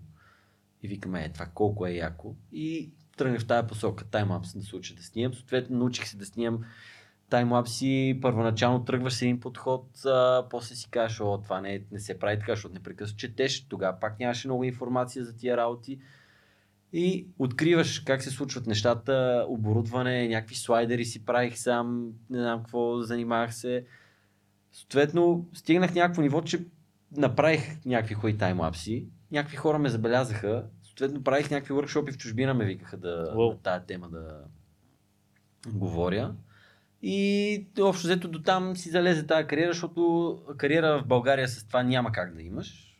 Общо взето в чужбина е по-постижимо. Защо? То реално, да, кажи защо, няма но пазари, няма търсене. Без че ако ще най-яките таймлапс кадри да направиш, няма кой да ги използва за нещо. а къде се използват по принцип таймлапс кадри? Ами, ползват ги телевизионни предания, ги ползват в а, филми, сериали и така За нататък. фонове, нали? Ги ползват за пресичане на сцени, примерно от една сцена да се отиде към друга, действието да го пресека. Примерно в Мгм. прикритие много ползваха Да, спомням си. такива таймлапси. И, но генерално няма за какво. За корпоративни видеа, да покажеш някакъв Мгм. специфичен процес, примерно как се строи 3 години някаква сграда. Да, ние сме гледали, са много Съответно, това ефектни. изисква супер голям а, времеви ресурс, усилия да следиш тази камера, периодично да ходиш да сваляш материала, да го архивираш по някакъв начин, после да можеш да се ориентираш и съответно крайната цена и себестойност на този продукт е толкова голяма, че повечето хора в България не им е окей да М. си го поръчат това. Да, не е ли по-лесно на 3D с някакви CGI неща? Примерно, да. Някаква анимация там. А, но пък това не ме е спряло и до ден днешен да си снимам някакви неща. Сега и дрона има тази опция да снимаш таймапси. Да, верно в рамките на 20-30 минути го правиш, но пък Тоест го закотвяш някъде горе и Ми той си не, снима. даже с движения, програмираш го, да следи някаква сграда, обект, точки и така нататък. И сега наскоро бях най-накрая сгубил едно филмче тук за София, дето от много време ми беше цел да го направя. Та... Къде направих. можем да го видим? Може да го видите на моята фейсбук страница, която се казва Timelapse България, която преди години, като я направих, идеята беше за таймлапси. Точно тогава открих дрона и 5 години никакъв таймлапс няма в тази страница, само някакви снимки Виж, от дрон. пак си заслужава, изглеждат много яко нещата, особено такива нощните там светещи градове да, и то сълца. затова и е нощно цялото видео, за да светлините да. да се виждат на града. Така че ще го има и в а, линковете някъде отдолу. Задължително ще го сложим. Не е ли по-сложно да се снима нощем то? Мисъл, Ми, по-сложното и като ги знаеш общо взето правилата на играта и как се случват нещата е елементарно. Те общо взето знаеш ги настройките, какви се отиваш, снимаш и... То е по-сложно от това, което Сергей прави нощем. Това е да гледа Netflix и да пие уиски. Нали? То, Затова то, има... ти става някаква рутина, дето дори не мислиш като шофирането, така че не бих казал. Защото, нали, аз гледам по, да я знам, по камерите и така нататък, каквото имам Тех, тук като техника. технически един вид дали не е. Технически аз не мога да направя хубава нощна снимка и това е, защото не разбирам. Въпросът е явно, че си има някакви ти един туториал. Едно туториалче. За Серго едно туториалче ще трябва. Ама такова с най-важните неща. Не всичко пак да обясниш. Да. А, кажи с какво занимаваш в момента. Това е... Кои са ти най-така интересните неща, които В правиш? момента най-интересните неща, един проект, който го започнах а, миналата година, на края, края на миналата година, може би, го започнах а, с дизайн. Такива пакети, които първоначално през годините съм правил, защото аз няколко вече съм реализирал. Първите са трагични, нали, както можеш да се сетиш. А, с идеята да ги качвам като сток, някакви темплейти и работи, хората да си ги купуват и да ги използват тия елементи. Съответно, в, през годините Get my way. съм попадал на... Гледайки някакви сериали и работи, примерно Star Trek Discovery имаше някакъв сериал. В някаква серия гледам някакъв екран, буф с някакъв мой елемент, викам, е човек, не може да бъде, връщам скриншот. Ей, викаме, това е. А, някакви други неща съм гледал. Супер рандом, дори отиваш на кино, гледаш някаква тъпотия и някакъв супер древен елемент, обаче ти си го познаеш, защото няма как да не си го познаеш, човек. Ти, дори да са му променили цвета и нещо там да са къстамайзвали, ти е ясно. А, CSI Cyber имаше някакъв сериал, дето от нищото съм гледал някакви сезони, там един-два епизода, оцелил съм някакъв момент точно с някакви мои графики пак. Викаме, човек, какъв е шанса. И по някакви предания си ги ползват тия неща, защото спестяват супер много време, вместо някой да ги рисува и да ги мисли от Да, нулата. заготовки, ние сме говорили много Супер много заготовки, да. заготовки. се ползват. Съответно, са мисълта ми е да дигна супер много нивото и смятам, че успявам, защото преди ги правих на, по-скоро на сляпо и на някакъв сляп усет такъв. Ползваш някакви дженерик цветове, дето вие ще всички това го ползват. Някакви форми, които гледаш, че всички ги ползват, без да влагаш някаква кой знае каква мисъл. А, докато сега по-скоро, като гледам някаква чужда работа, има го винаги момента, че ти като си обременен и толкова много си гледал чужди неща, 100% малко или много копираш някакви работи, дори не е съзнателно, нали? То не е копиране, по-скоро а, не, аз си го мисля, че това нещо, точно ти се набиват някаква визуална библиотека в А, главата, да, точно. която ти я преизползваш и изобщо нямаш идея, нали, че това нещо ти е попнало от там точно. Да, и А, но това е неминуемо, човек. Това вече си- не ти е уникална работата в този момент. Да. В смисъл, веднага някой казва, а, твоето е вдъхновено от Еди, какво си, аз съм го виждал това някъде. Познава. Дизайн критиците. Да. А докато сега... Аз съм почнал директно на една тетрадка съм си взел с малки квадратчета и там, защото грида ръководи целия UI. Нали? Всичко е базирано на един невидим грид, който да е някакво едно неписан закон на тия графики. И съответно оттам тръгвам на хартия, рисувам някакви супер грозни базови, набързо нафралени рисунки, които после търпят някаква корекция в софтуера, но крайният резултат наистина е много по-вау и много по-горд си от а, резултата, като знаеш, че от нулата сам си го измислил, изчиства си съзнанието, не мислиш за никакви работи, не гледаш чужда работа преди това да се инспирираш и почваш да експериментираш някакви форми. И якото е, че като си нарисуваш няколко елемента, ти да речеме правиш 10 и кажеш, сядам днес, ще ги направя тия 10 и утре продължавам. Почваш да ги правиш в хода на работата ти, колкото повече елементи изграждаш, натрупваш някаква като библиотека от готови неща вече, които си анимирал направо. И като почнеш да правиш следващия елемент и кажеш, а, тук само мога да комбинирам елементи от предния такова и почваш да надграждаш и докато направиш едно, ти си направил още 10 композиции с вариации, които да доразвиеш за после. Просто ти хрумва като идеи, за да не го забравиш, вместо си го записваш в тефтера, сейваш като някакво копие на това, променяш го леко да се получи посоката, която си си представил в главата, че ще бъде и вече оттам до избистрия се надграждаш, допълваш елементи, коригираш съществуващи и така нататък. Общо взето на този принцип, примерно имам таргет, 10 от една категория да направя, вече съм направил 20 и не мога да... И имам още 10 поне като идеи. И аз трябва си в някакъв момент трябва да спреш. Не може до безкрайно, защото Не, то може да направиш някаква библиотека от 15 хиляди, примерно. нямаш дедлайн, да. но, И... но, но това дали, е, дали си заслужава въпроса, колко време Ами ще- по-скоро за мен си заслужава, защото като имаш някаква идея, ще е жалко да отиде по дяволите в нищото и да бъде забравена. През годините супер много неща са ми хрумвали, не ги записваш, не ги рисуваш и те потъват някъде в нищото, там изчезват. Всеки има по една така А, папка. Аз имам една шапка вътре с uh, sticky notes, точно с такива неща. През годините. Интересно. Защото аз си ги пиша на стики ноутс на компютъра и примерно ги чиста през а, 2-3 седмици Да, всичко и те- това. те с все храната, трохите, кафетата, нали, всичко и Да. просто гледам кое става, кое не става. Което става, отива в шапката. Аз имах един тефтер такъв, после имах една папка в Google Drive, след време в модерните времена. А, страшно, После страшно. разбрах, че просто няма да се случат нещата и спрях да ги Но записвам. ти имаш ли, да, имаш ли такива проекти, които се сещаш за тях, ама все си остават в тази папка?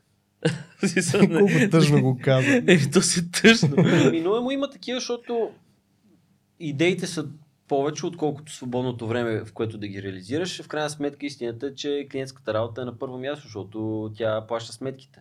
така е. А, нали? И оттам със сигурност има много такива проекти. И те си се трупат и според приоритета, настроението и колко ме кефи да го правя това, избирам кое да направя. В момента фокус ми е точно този тип работа да върша. Доскоро мисленето ми беше, че трябва да мога и да знам всичко, което е доста пагубно за един артист, според мен, защото първо те а, кара да се чувстваш супер некадърен, като виждаш, че другите могат някакви неща, а ти не ги можеш. По-скоро, извинявай, ще прекъсвам, не си щастлив. Не, да, Защото във всеки един момент не се награждаваш за това, което си постигнал и се мислиш, че ще стигнеш някъде друго. Точно, чувстваш се нещастен Да. от това, че не се чувстваш щастлив от това, че можеш да правиш нещата, които можеш до този етап, а винаги намираш за какво да си нещастен, че не можеш пък него да направиш. Истината е, че ти никога нямаш как всичко да направиш сам. Ако беше така, хората, сам човек филм щеше да прави. Нали, но идеята по-скоро е, че трябва да си добър, много добър в едно нещо и да можеш да правиш още някакъв набор от други неща в тази сфера. И това е сега. Ясно е, че няма как да си топ в 3D. 3D-то е необятна материя. Там има моделиране, текстуриране, осветление, настройки на рендър, Ригинг. симулации, ригинг, партикали, керактер анимации и така нататък. Съответно, това сам човек и съответно и за композитинг пък да знаеш неща, как да... Не може. Ти, са- ти да го можеш, го можеш 10% от всяко и накрая резултата ще е никакъв. Ми, той има такива артисти, често ние сме говорили за генерализма, до някъде има идея да имаш по-богата обща култура, като как го наричаме, т.е. да поможваш от М. някакви неща, но със сигурност това, което ти каза, трябва да си задълбал в едно. Едно трябва да ти е много силно. И вече останалото са някакви, а, примерно тук малко анимацийка, там примерно ели какво си, те могат да ти помогнат. А, но със сигурност не е окей да Много- си разпрострял се върху всякакви такива. Много зависи какво искаш да правиш, брат. Защото ти можеш, каза, нали, за филм. Може и сам човек да направи филм. Той ми- Въпросът е, да. че има нали, такива примери. Въпросът е, че той няма да е нали, холивудския филм или някакъв филм с награди и всякакви такива неща. Много зависи просто какво искаш да правиш. Не всички искат нали, да задълбават наистина в едно. А, с кой от гостите си говорихме, мисля, че предния път точно за специализацията в едно нещо. Има една приказка на Арон Драпнин, че специализацията е за мравките, защото там си има всяка мравка прави това, това, това и това. Да. И само това, но а, Те генер... пак е до хора според мен. Да, и Има хора, които са обичат да разнищват детайлите и да влизат много навътре нали, в някаква сфера. Като Стефан. Според Да. мен е, това ако се тя се специализираш в едно нещо, до някаква степен убива креативността, може би. А другото, което си мислех е, че когато пък разбираш от много неща, дори и по-малко, ти имаш някакъв много общ поглед върху целия процес от до как се случва нещо, което пък е доста добро качество, ако си на някаква ръководна позиция Точно, и ръководиш бизнеса това е супер. бизнеса, да, някакви хора, които а, ти знаеш, че това звено, общо дето знаеш как се случват нещата в това звено, 3D, After Effects, Compositing, там дизайн и така нататък. И много по-лесно би могъл да го менажираш този процес. Аз съм сигурен, че ти имаш някакъв опит в а, всички сфери на Да, дейността, с покрай, която ге... се занимаваш. покрай гейминга и съм и моделирал едно време. Дори съм я бургер е анимирал, обръщал в А, и бургери съм обръщал, но, но си много прав смисъл. А, когато имаш много повече така, поглед, ставаш супер По-ценен добър си за а, примерно глобална креативна работа за навигиране на проекта на някъде, т.е. за менеджмент. Това е супер. Обаче пък не, не ставаш за това да задълбаеш, примерно да направиш нещо специфично. Да, затова намираш наистина А, но хората. пък намираш които- хората, които могат да го И направят. намираш хората, може да ги разпознаеш кои са тези да, хора. имаш по-добра оценка. Да. И другото, което, че все пак се има нещо, което ти кефи и може да си доста добър в него. Разбира Над всички останали качества, които имаш. И другото, което, че пък в чужбина, ако кажеш, че можеш повече неща, не те взимат. Да, там трябва, може Да, едно нещо. Специално а, за някакви студия, ако кажеш, че взимате примерно а, видео нещо да правиш, архиватор да си. Не, оня ден гледах някакъв туториал там нещо, говореха в YouTube нещо. Тип подкаст пак. И той разправя, «Е, тук видеоархиватори някакви или какво. И какво архивира видео?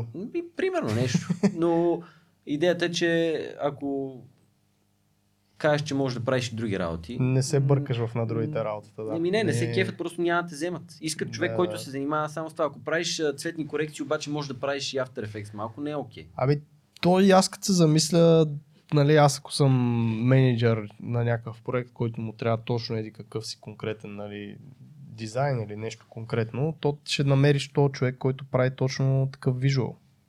И Идеята Няма да по-скоро искаш е да- да, че имат едно съмнение, се прокрадва, аджеба колко е добър в едното и в другото, примерно.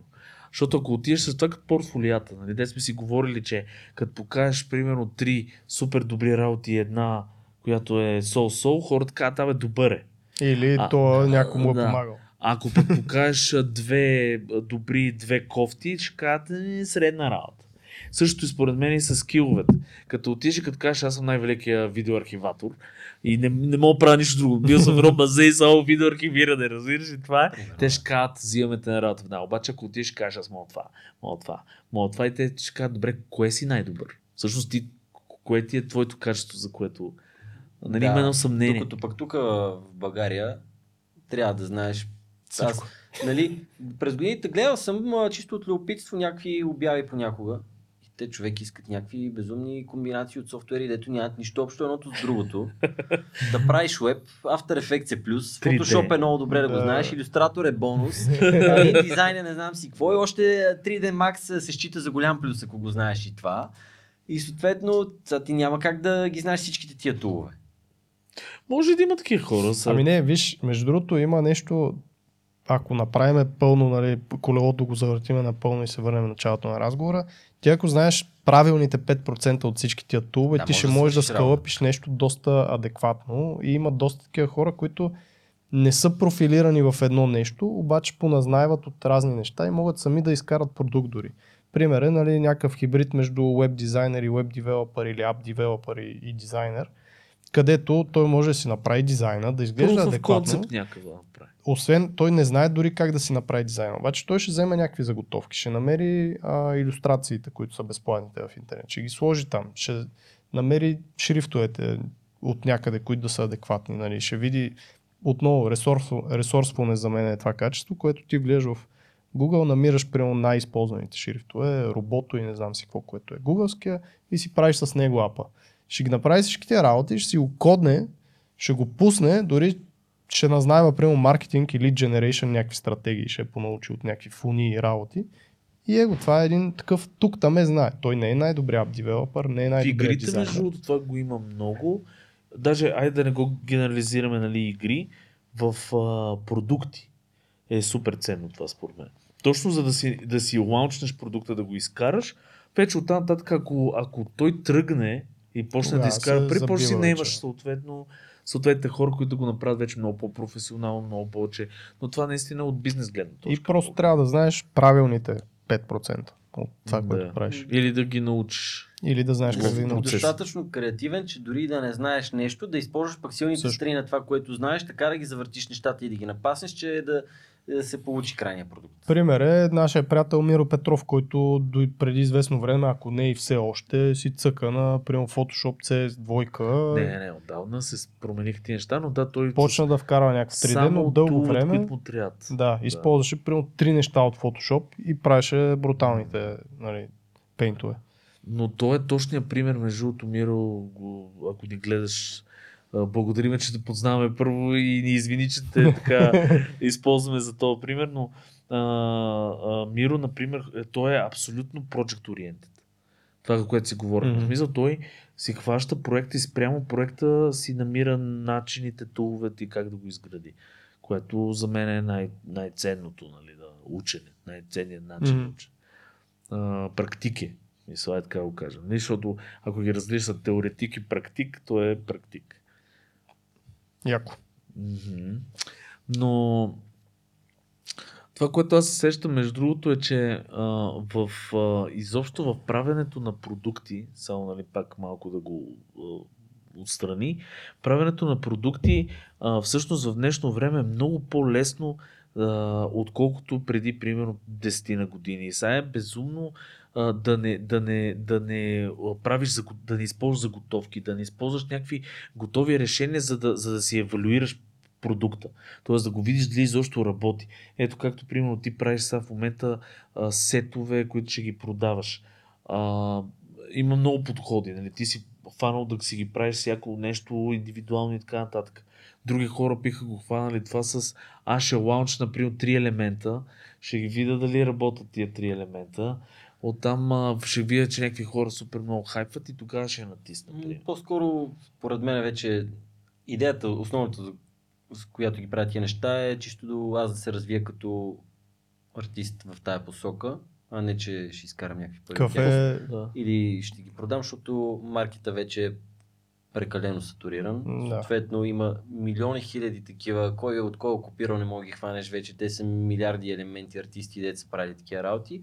Къде качеството е високо. И общо взето ти ако ще да направиш някакво топ качество, тип а, точно някакви холивудски продукции, дето а, артисти работят там, ще си изгубиш в морето от хиляди други и няма те забележат толкова. Така че със сигурност не го правя с цел някаква печалба или да разчитам, че хората ще го купят по-скоро за портфолио и да си усъвършенствам моя скил. Защото в изработката на един такъв проект се сблъскваш с супер много с неща, които ти дори да можеш да ги направиш, не виждаш, че има по-добър начин да ги направиш, по-ефективен, повече време да спестиш. И така и там идва момента в After Effects специално мини JavaScript-ове, които да ги ползваш да ти автоматизират някакви процеси без кейфреймове, да анимираш някакви елементи. На базата на копираш го само дадения слой, той се променя някаква ротация, опасити или нещо от сорта и съответно ти само залагаш кода, копираш го 20 пъти този слой и постигаш някакъв ефект вече. Фен ли си на оптимизацията? Току-що описа стъпка за оптимизация.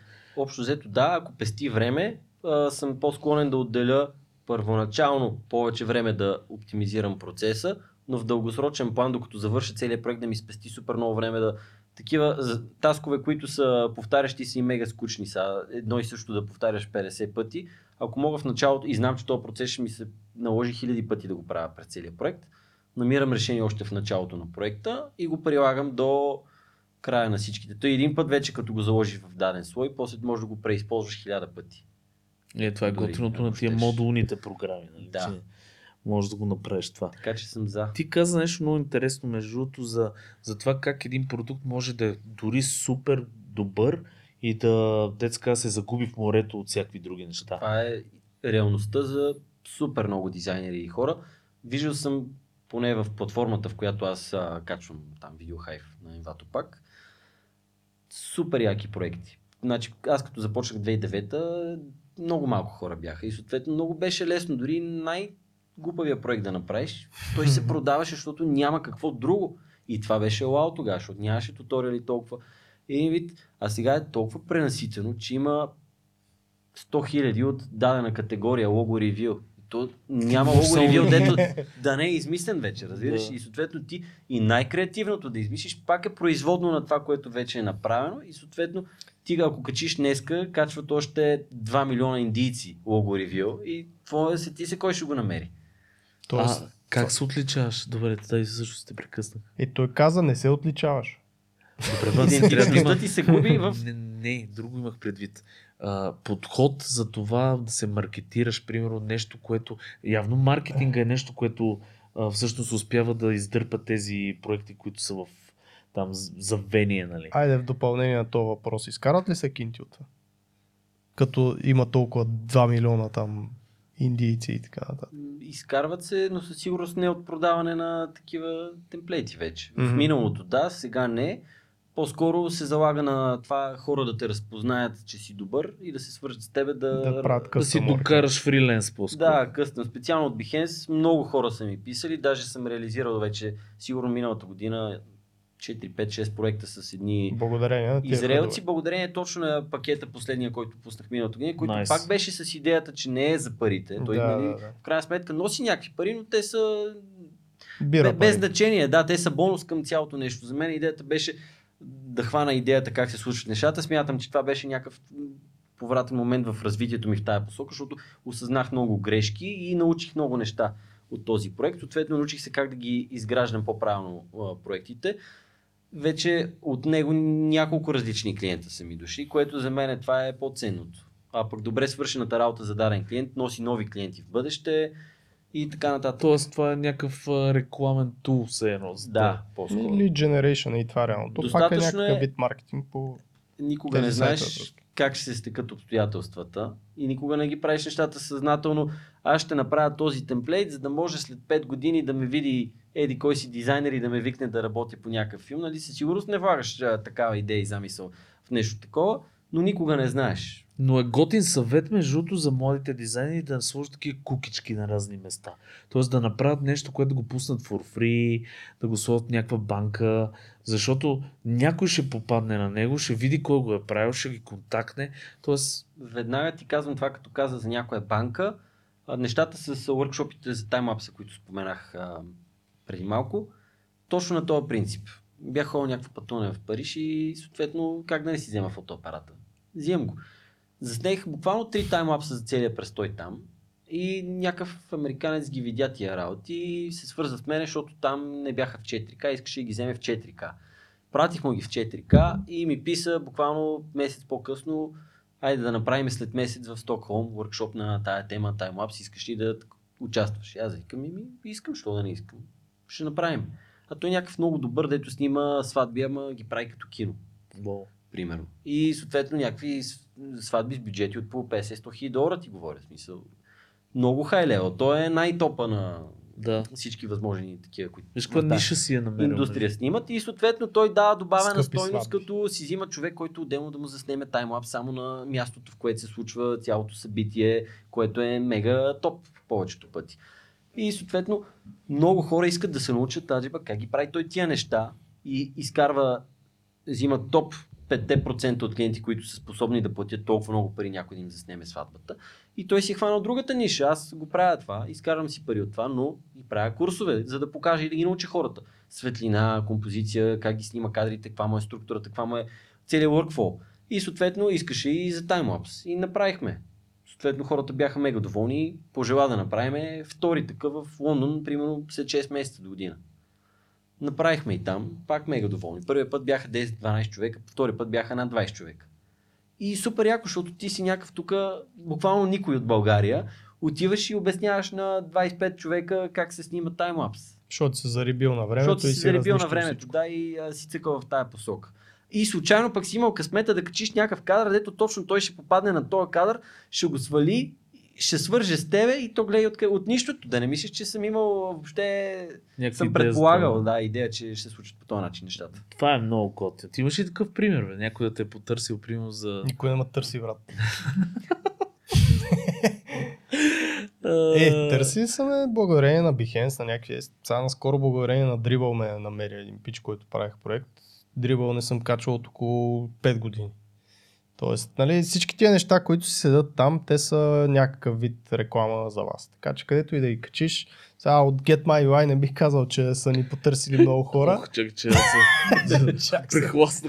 Такъв. И ще, ще се задава леко и да умра. Значи първо да ти обясна, първо да ти обясна, да обясних на хората, които ни гледат, че това нещо беше изключително old school, което правихме тогава и, и самата визия, това нямаше как да докара, то няма как да Ако, докара ако неща. не бяхме спряли, щяхме да сме милионери според мен. Сигурно. Защото тогава, нещо както Стефан каза, всъщност нямаше на пазара почти нищо. Ние правихме UI-кито е е. Тогава. Да, времето беше оцелено, не беше оцелено. правихме, силно казвам, направихме три UI-кита, бяха доста добри за времето Бяха си. доста подробни. Имахме си сайт. Между другото, това, което каза за маркетинга. Един от начините да се отличиш всъщност от това цялото море индийци е а, първо, наистина да си имаш сайт с бранд, който да ги прави тези неща. Аз се сещам момента за UI-кито е за web, а, UI8.com мисля, че е сайта, но те са нещо, което веднага ми изкача, защото първо в Dribble яко постват, навсякъде се появяват. Второ, те използват и таргетирана реклама, т.е. Facebook, Google и така Но ето нататък. тук, тук наливат супер много в Да. маркетинг, за да може да им се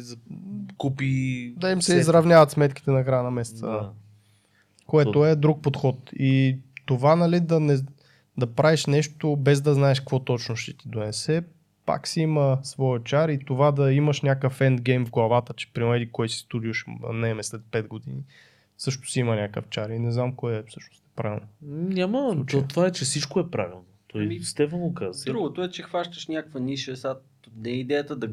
Може би някои хора, за всеки е различен подхода. За един може да е, да е някакъв по-аналитичен тип, да анализира пазара, да види кое е някаква по-така ниша, която се търси, пък няма много кадри, които М. са добри в нея и да се насочи там. За мен е по-скоро в случая е нещо, което ме кефи. Ако мене ме кефи, нещата ще се получат. Ако не ме кефи и го правя с нежелание, няма как да стане.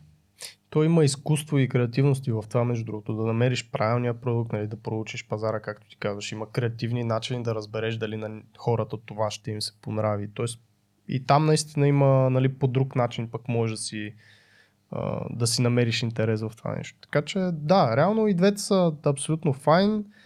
Хубаво е наистина да ти е интересно това нещо, т.е. да не го правиш просто защото пазара ще да го иска, а да, Да. го правиш, защото ти ще, то ще ти отнема часове, дни, месеци, седмици.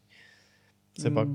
Като цяло всички това казват. Нали? Трябва да идваш отвътре от страст, когато правиш дадено нещо. Истината е, че не винаги правиме неща, които са от страст. Брат, последните 5 години са ми А, безстрастни. А, Именно.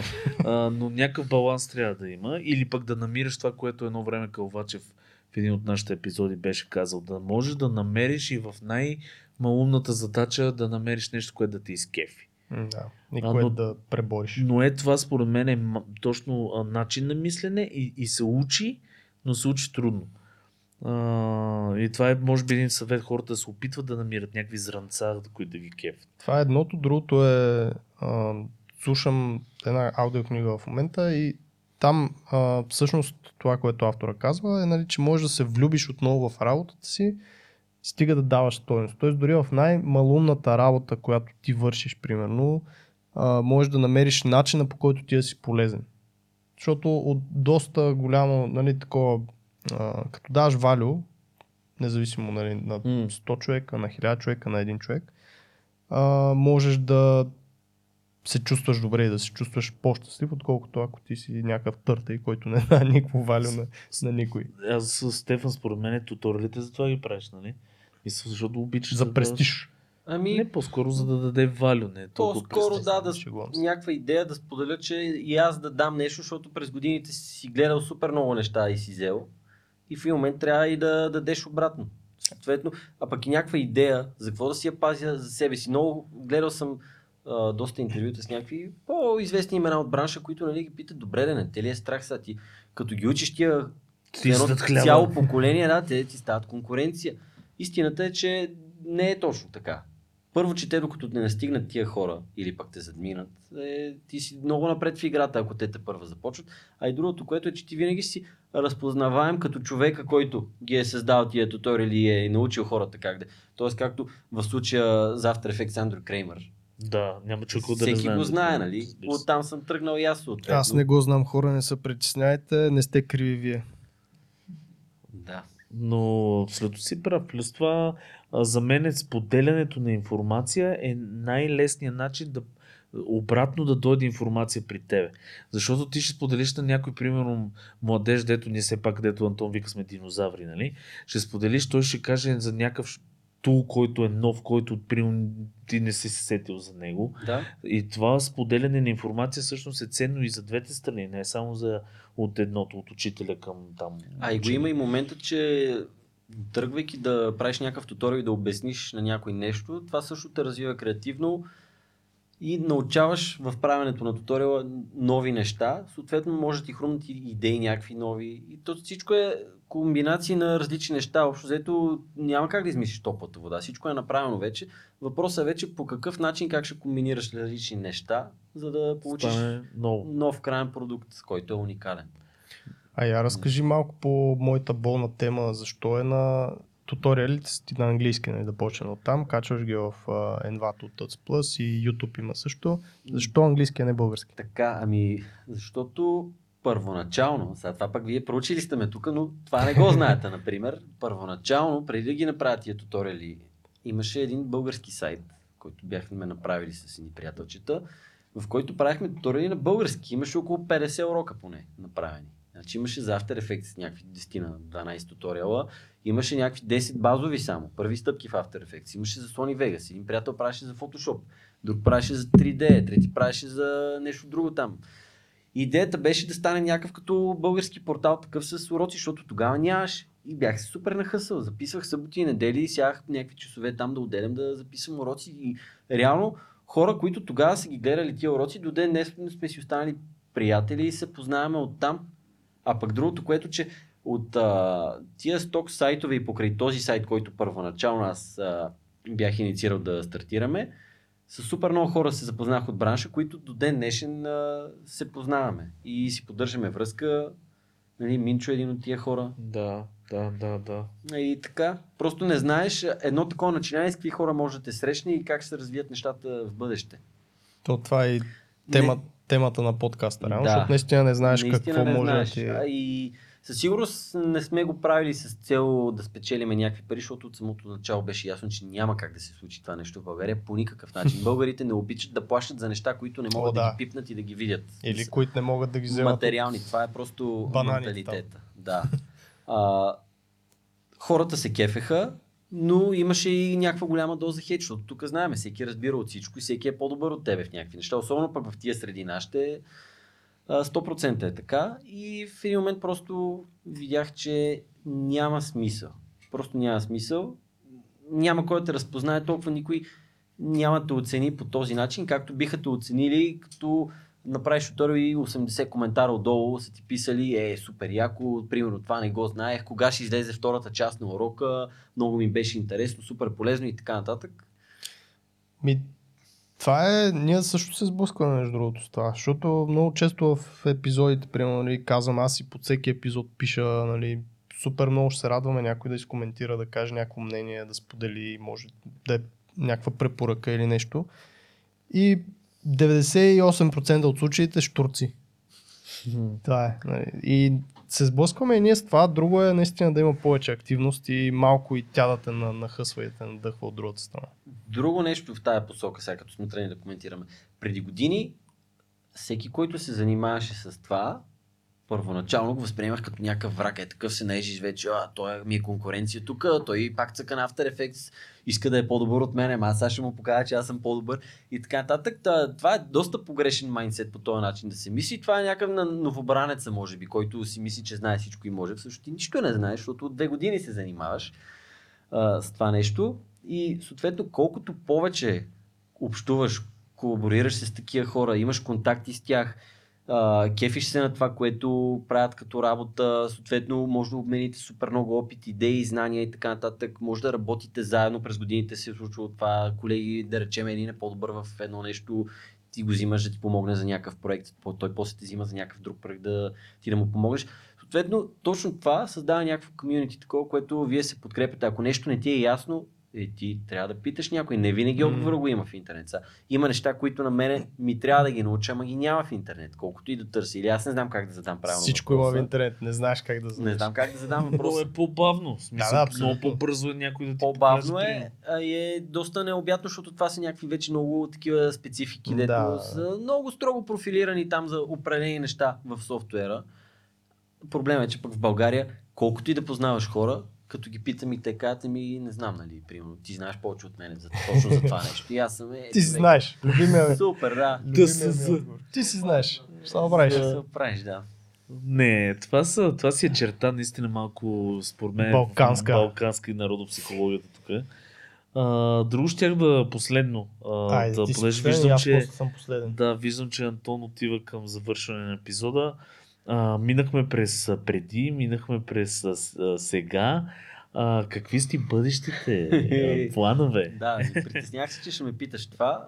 Честно.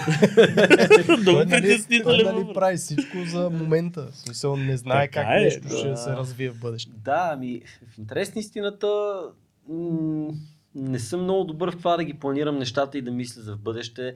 Не съм много добър в това да се маркетирам и рекламирам. Това Кажи ми- за утре. Утре какво е петък? Утре, е Кой ще правиш петък? Утре ще си довършвам дизайна, който съм започнал от началото на тази седмица.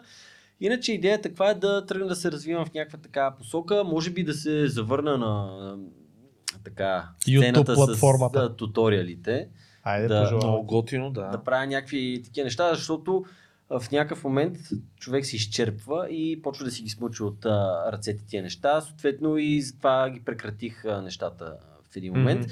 Сега смятам, че е минало някакво време, надградил съм, допълнил съм знания и мога да дам някаква свежа нова информация на хората, която смятам, че точно на тази тема, тъй като съм гледал на доста големи имена в бранша неща по темата, мога да дам стойност със сигурност на хора, които ги Супер. интересува и да им спеста мъките, които аз съм минал през тях. Значи следиме, както обичат да казват Да. хората. И имаме въпрос от патреонци, между другото, за първи път с теб ще го изтестваме. Имаме Жестоко. въпрос а, от наша патреонка Мария Големанова. Пита кое е най-ефективното и също време просто за изпълнение в motion дизайна. А сега... Това можеш да го подхванеш от какъвто ъгъл искаш. Това е доста субективно и зависи в какъв аспект, смисъл как така, кое е най-простото и ефективно.